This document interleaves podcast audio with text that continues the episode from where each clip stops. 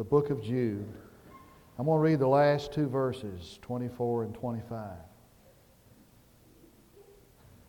Ron Dunn tells a cute little story about that happened when his father, at his father's business, his father ran a trucking business.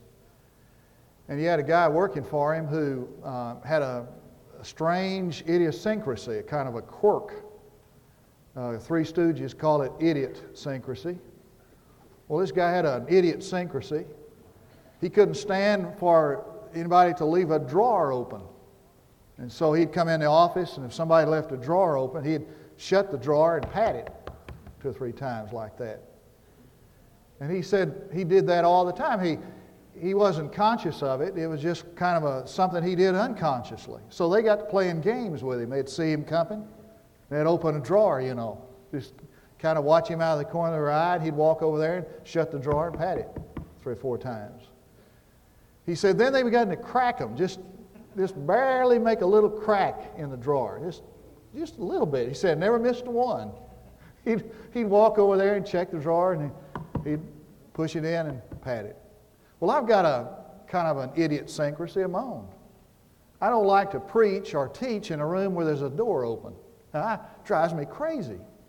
So that the last thing I always do before I teach or preach in, in a room is I check see if all the doors are closed. True story. On, uh, at noon on Fridays, before I speak, I get up and go around, shut all the doors, and then I'm ready to, ready to go. I may not be prepared here, but I'm going to have all the doors closed. I, I don't really know. I don't really know why I do that, except maybe it's because if you're going to leave, I'm going to make it a little bit inconvenient for you to get out of here. Now, I want to finish up this series on the book of Jude, but I want to be sure that every drawer is shut and every door is closed before I do. And that's why I want to read and, and speak this morning on this doxology. Now, really, it is a confession of faith, really. It's, uh, Jude comes to the end of a little book that, that is one of the most severe condemnations of sin you'll find anywhere. And then he bursts out, just as he closes the last door, he bursts out in this doxology. Begins with the word now, really. A better uh, word to begin with would be but. Because what he's doing is that he's taking this doxology, this confession of faith, and he's throwing it up against this terrible background of what he has said before. And he's saying, in essence, I want you to look at this doxology in light of and against the dark background of all that I've said before. So he begins like this But to him who is able to keep you from stumbling and to make you stand in the presence of his glory blameless with great joy. To the one to the only God, our Savior, through Jesus Christ our Lord, be glory, majesty, dominion, and authority before all time and now and forever. Amen. Preacher friend of mine, uh, went through a period of insomnia. He couldn't sleep at night, and it began to drag on in days and even weeks and months. And he, he was beginning to just wear out physically, couldn't sleep. And so he decided he'd go to see his doctor, see if he could get, could get some help. And his doctor said, I'm going, to, I'm going to teach you how to hypnotize yourself. And what I'm going to teach you to do is to talk yourself into sleep. I have observed here on Sunday morning that some of you don't need any help uh, talking yourself to sleep. I know I'm talking you to sleep. I know what you're thinking. But so he said, I went to this doctor and he said, he got me in this chair and told me to relax. And he said, I want you to pick out an object on the wall. He said, there was a nail up there. He said, I want you to look at that nail. I want you to concentrate. Now, don't try this. He said, I want you to concentrate on that, that object on the wall and just clear your mind of everything except that object. And he said, I did. And he said, I was staring at that object. And he said, for a long time, he said, I was just totally, totally concentrating on that nail. Then he said, Close your eyes. He said, I closed my eyes, and what do you think he saw? He saw that nail. And he said, All I could, all I was conscious of with my eyelids closed was that nail that I'd looked at. And he said that lingered on and on. And after a while, he said, I went sound asleep in this guy's office. Now, it is true that what we see and what we feel after these things have disappeared from our vision are what bothers us in life. I have observed that the things we see sometimes just linger on. I mean, I get up in the morning, I'm feeling great, and I get a newspaper. I'm about to decide to quit reading the newspaper. I, I pick up a newspaper, I'm just feeling great, and I read the stuff that's on that. I, I, I did it this morning just as an example. The whole front page of the Dallas Morning News was about some terrible tragedy. 14 year old boy, Haltom City, barricades himself, puts on uh, his daddy was a policeman, puts on body armor and shoots people, kills a policeman. And in this paper was this story about this girl who was in that uh, robbery over in Dallas, and uh, her friends had their throats slashed, and she had hers slashed. I mean, real good, gory stuff. And there's all this stuff that's going on in Waco. Have I, have I uh, sufficiently depressed you? And I pick up a newspaper and I read that stuff and it stays with me all day. I mean, I can't get, get, get past it. It just hangs on. In fact, some people say that usually the last things you see or hear are the things that you just linger with you and bother you. And that's why Jude comes to the end of this epistle and he's talking about this terrible stuff about you know, all the, the dangers of the Christian life, I mean, it's enough to get depressed. And Jude said, I don't want you to, I don't want to close with that on your mind. I want the last thing you, do, you look at to be this vision of God. And I want that to linger after your eyelids are closed. You look outward, and all you get is something that'll depress you. Look outside of you, and you'll find enough to make life miserable. And when you look inside, it doesn't help much. I'm, gonna, I'm having to confess to you this morning. When I look inside, what I find is a propensity to sin and a tendency to disobey God. Doesn't look much, doesn't look much better when you look inside. And so Jude said, Don't look out, don't look in, look up. Now, I know what people accuse Christians of being. They say that we're, you know, we hide our head in the sand, don't face reality.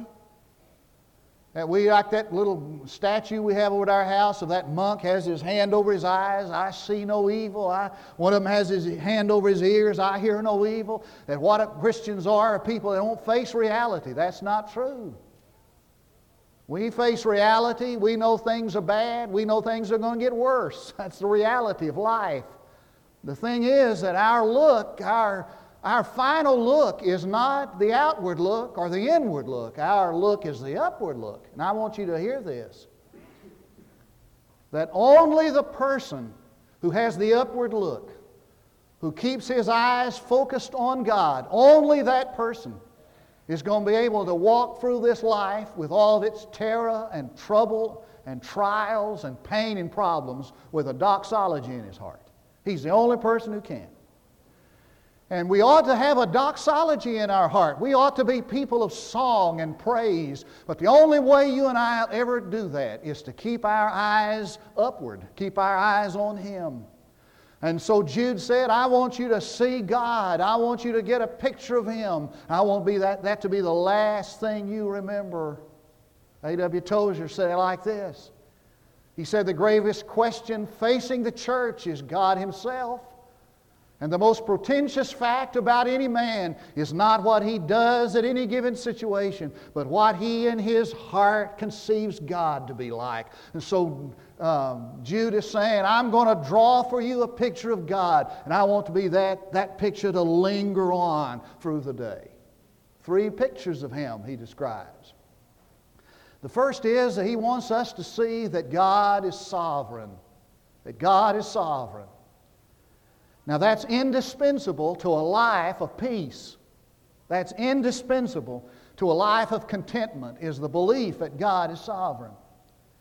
Now, that word sovereign is a big theological word. It means this it means God has the freedom and the ability to do what He wants to do, and what He does is always right. Now, I need to say that again in case you jotted it down. Sovereignty of God means that God has the freedom and the ability to do whatever He wants to do, and whatever He does is right.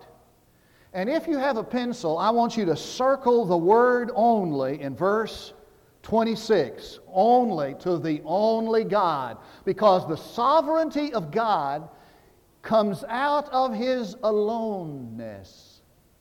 He is sovereign because He is only.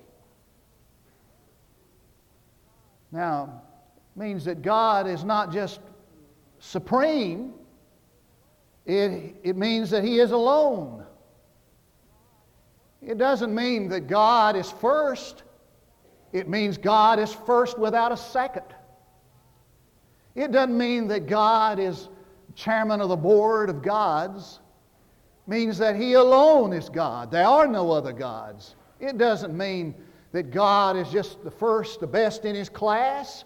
It means that there's nobody else, there's nobody else in His class. A few years ago, true story, out in Sagerton, Texas. It used to be Old Glory before the war broke out, and they, they, uh, uh, they, they, they, they, changed the name. And there's a, there's a kid out there in the senior class. He's the only one in the class. Came out in the USA Today. He made he was president of his class, and he, he was vice president. He was most popular in his class, most likely to succeed. He won all the honors. He was the only one in there. It doesn't mean that God is best in his class. He's the only one in the class.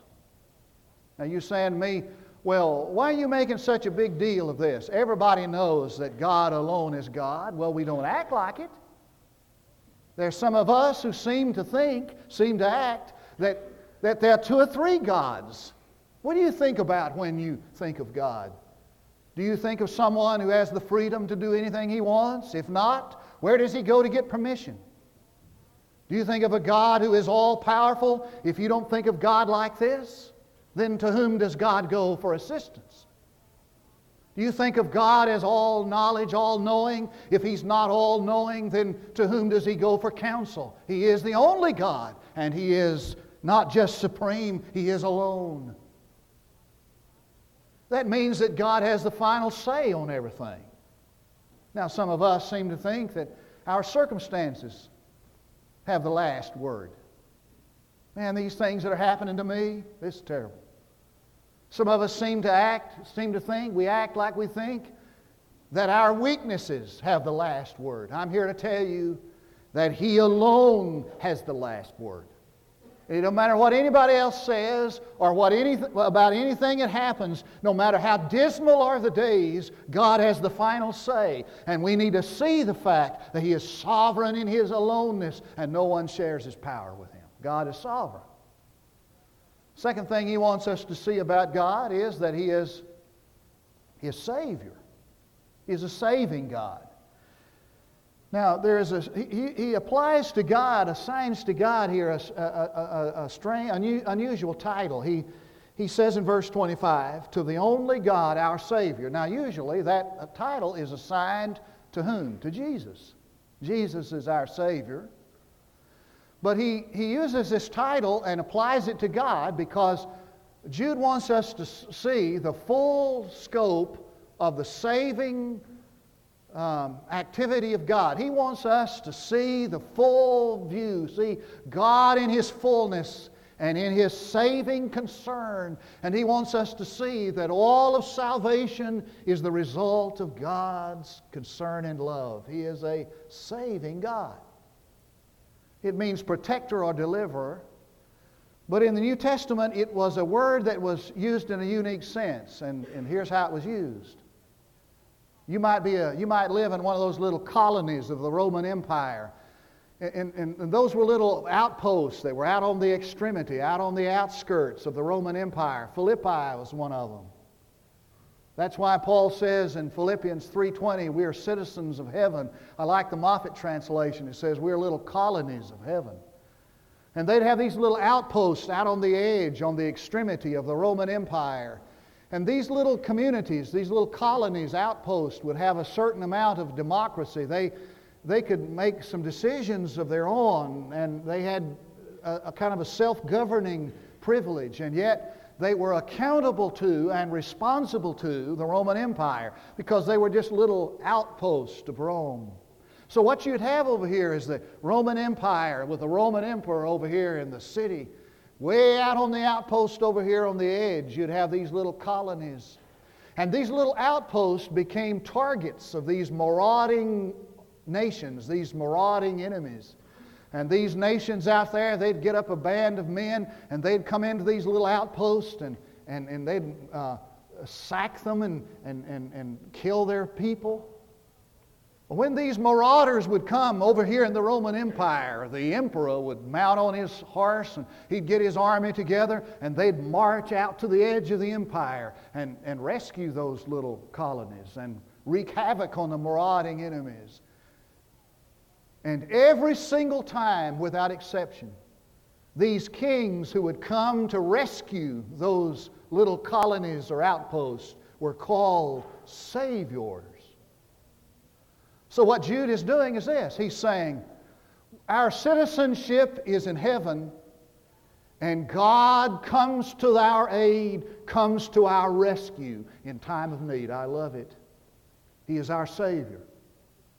Now, notice the phrase that he applies to that. He says, through Jesus Christ. Now, the King James, if you have a King James Bible, it was left out. That phrase is left out. Don't ask me why. Should have never been done. It misses the whole point. What he's saying is, is that this salvation of God, this deliverance, this protection of God comes through Jesus Christ. Now, listen to me carefully. The only way that God becomes our protector and our deliverer is through His Son. If you think that you're going to come to God by any other means than through Jesus Christ, you're greatly disappointed. And not only is it just through Jesus, it's through Jesus our Lord. And what he's saying is this is that the salvation that comes from God and His deliverance coming in the nick of time to save us is when a person is willing to bow his knee to the Lordship of Jesus Christ, our Savior. Now, a lot of people want Jesus to be Savior. It's another thing to have Him as Lord. He wants us to see the sovereignty of God, see God as Savior. Finally, He wants us to see that God is sufficient. Now, I have a feeling that some of us have some doubts as to the sufficiency of God, that He's adequate. He is sufficient for the present. And that's where this author hones in. That's where he focuses on the present. What he's saying is that in this present moment, at this given time in your life, at this juncture of your experience, God is adequate for every need. Dora Greenwell once said, The curse of religion is the habit of translating into a vague future tense what Christ offers us now. The tragedy of Christianity is, is that we translate into a vague future tense what Christ offers now. I tell you, He is adequate now, sufficient today for your need. He is able to keep you from stumbling.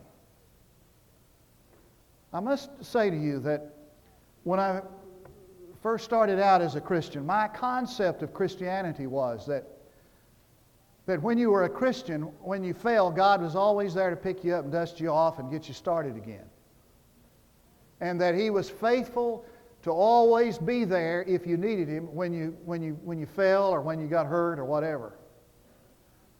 I, I, I need to tell you that I've made this discovery that the issue of Christianity is not that God is available to pick you up. The issue of Christianity is that God is able to keep you from falling. There's a big difference. Let me see if I can picture it for you. Suppose you're sitting on a park bench and you're just kind of relaxing in the beautiful sun, sun uh, and you look down the sidewalk, and here comes a little old lady, kind of shuffling along, uh, walking with a cane. And she comes down the sidewalk, and just she gets about 10 yards from where you're sitting, she stumps her toe in a crack in the sidewalk and just sprawls out, out on the sidewalk, just takes a dive. And there's a young man nearby, and he rushes over there and he picks her up and he, he tenderly, you know, checks her out, dusts her off. Are you all right, ma'am? Are you okay? You sure you're all right? And he helps her up and picks her up. That's one thing. Let's suppose you're sitting on that park bench and you're kind of enjoying the sunshine, and you look down the sidewalk, and here comes a little old lady shuffling along. She's walking with a cane in one hand, but on the other arm, there's this big old guy that's got muscles on top of muscles and looks like a bodybuilder. It's her grandson.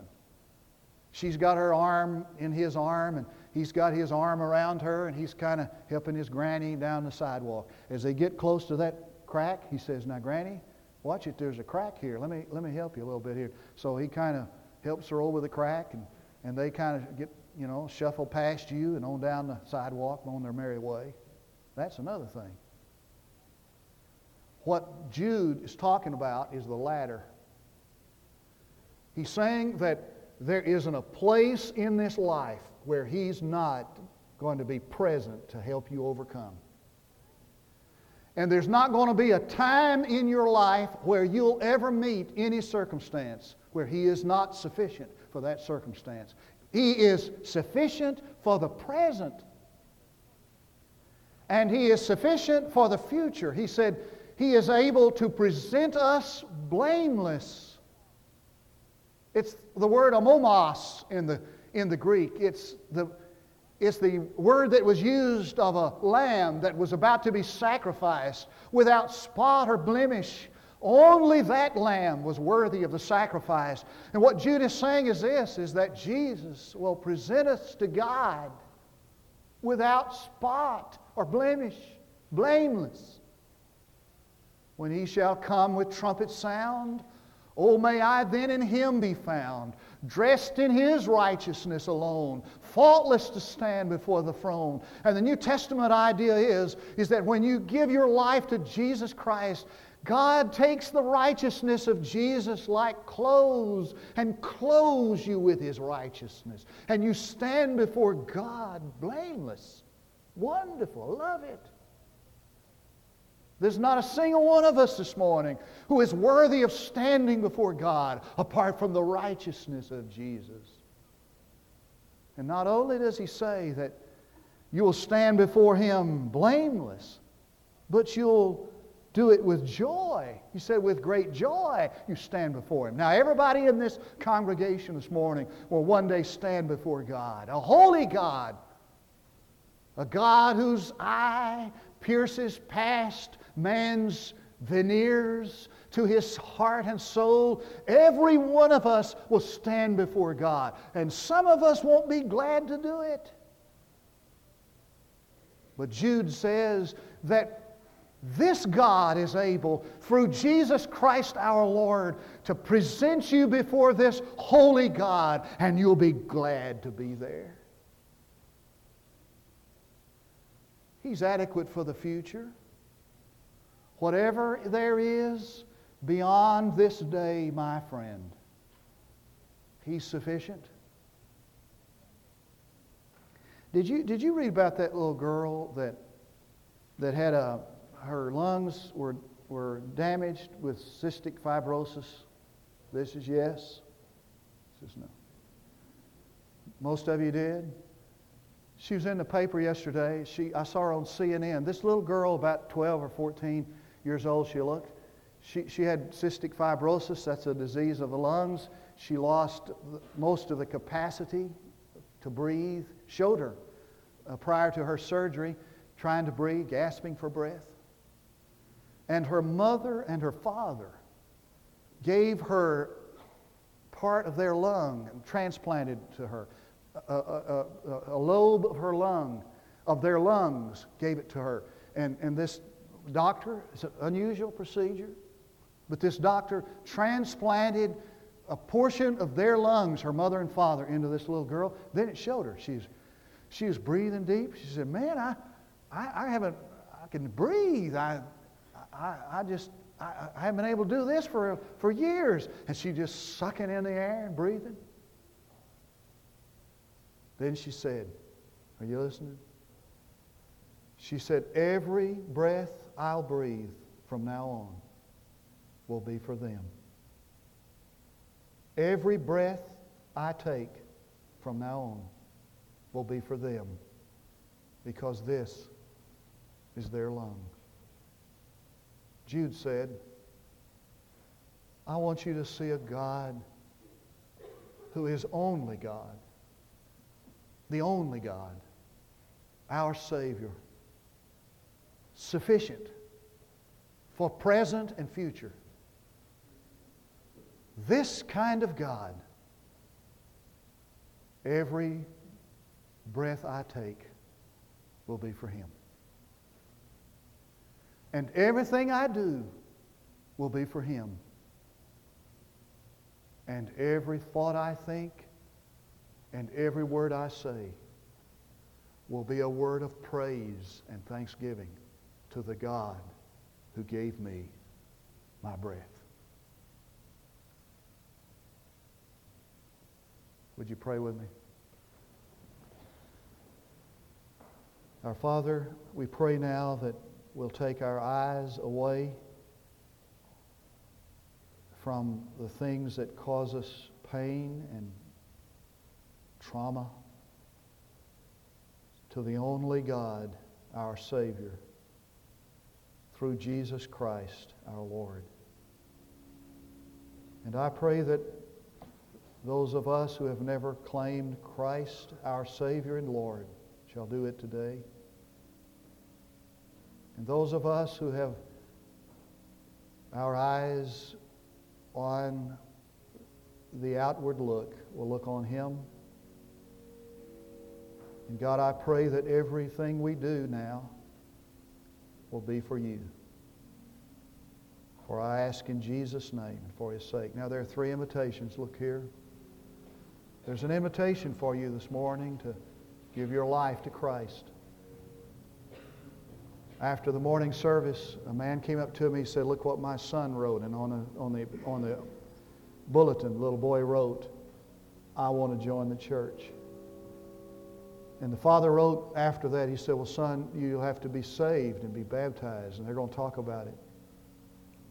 Maybe this morning you understand that there's more than just joining the church That you'd like to come and give your heart and life to Jesus Christ, the basis of what He's done for you, publicly declaring your faith. Or maybe you need to come this morning to join with this church. You're already a Christian. You've already been baptized. You want to join our fellowship. Or you want to come today to rededicate yourself to God.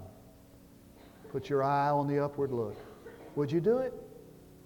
Why would there not be why would there be a better opportunity than right now? While we stand to sing, we invite you to come.